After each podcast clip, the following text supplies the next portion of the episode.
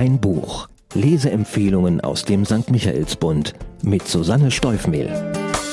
Heute habe ich den Roman mitgebracht, der vor wenigen Tagen mit dem Debütpreis der Lit Cologne ausgezeichnet wurde. Ohne mich von Esther Schüttpelz ist eine schnell erzählte, selbstironisch komische und gleichzeitig tieftraurige Geschichte über das Weiterleben nach einer Trennung, deren Gründe man noch nicht ganz verstanden hat und dem Suchen nach einem sinnvollen Plan für die Zukunft. Die Handlung. Sie hat nicht funktioniert, diese Ehe. Zwei junge Menschen, frisch verliebt und beide noch mitten im Studium, hatten sich in einem spontanen Akt, den sie für Rebellion hielten, das Ja-Wort gegeben.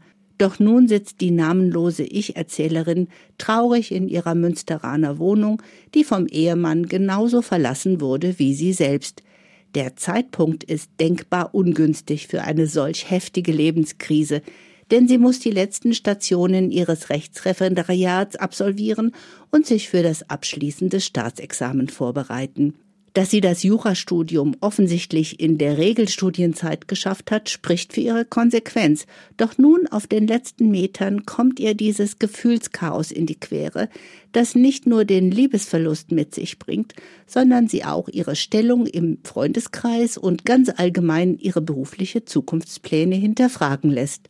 Sie hat ein Händchen oder vielmehr ein Köpfchen für die Juristerei und sich für dieses Studium ursprünglich entschieden, um etwas Sinnvolles im Sinne von etwas Gutes zu tun.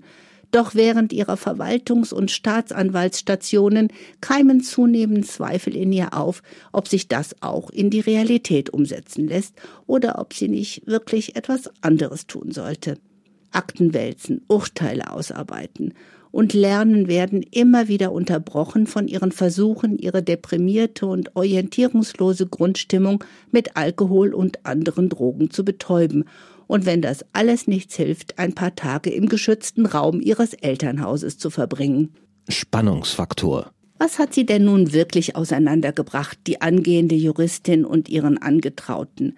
War es die Ziellosigkeit des Ehemanns, ihre Nacht mit einem Kommilitonen oder die ständigen Streitereien um alles und nichts, diese kleinen, aber unleugbaren Hinweise darauf, dass man nicht wirklich zusammenpasst und die Theorie von der großen Liebe nur eine Illusion war. Lange, beinahe ganz bis zum Schluss, lässt die Ich-Erzählerin darüber alle im Unklaren, ihre Freunde, ihre Eltern und auch die Leser und Leserinnen, während sie durch ihr Leben eilt, trotz erschöpfender Heulattacken und exzessivem Alkoholkonsum allen beruflichen Anforderungen gerecht wird, gibt sie nur häppchenweise und keineswegs chronologisch Auskunft über das, was zum Bruch führte, so als wäre das Aussprechen der Wahrheit für sie selbst immer noch überwältigend. Eindrucksvoll.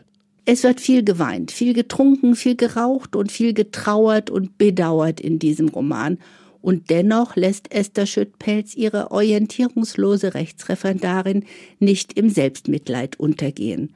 Davor bewahrt sie ihr kritischer Blick auf sich selbst und eine gehörige Portion Selbstironie, die mich bereits auf den ersten Seiten für das Buch eingenommen hat, obwohl ich wahrscheinlich gar nicht zur Zielgruppe gehöre und Millennials wie die Ich-Erzählerin im realen Leben nur als Freundeskinder oder junge Kolleginnen kenne.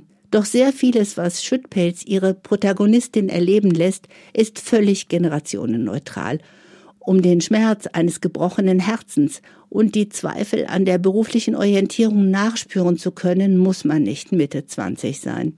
Der Sound. Esther Schüttpelz dirigiert die Ich-Erzählerin durch ein entscheidendes Lebensjahr auf einem Parcours voller emotionaler Schlaglöcher.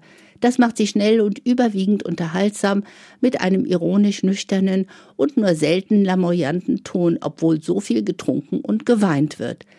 Als grafische und stilistische Besonderheit fallen die in Versalien geschriebenen Wörter auf. Für mich sind es die Wörter, die sie gesprochen wahrscheinlich in gestikulierte Anführungszeichen setzen würde. Sie unterstreichen den distanzierten Blick der jungen Frau auf ihr Leben und ihr Umfeld, in dem sie sich zunehmend fremd fühlt. Die Autorin. Esther Schüttpelz ist 30 Jahre alt und wie ihre Protagonistin hat sie nach dem Studium beschlossen, die Juristerei zugunsten der Schriftstellerei aufzugeben. Wie viel sonst noch von ihr in diesem Buch steckt, darüber mag man spekulieren. Heute lebt sie in Berlin und schreibt auch Songtexte und Gedichte, die bisher noch unveröffentlicht sind. Zahlen, Daten, Fakten.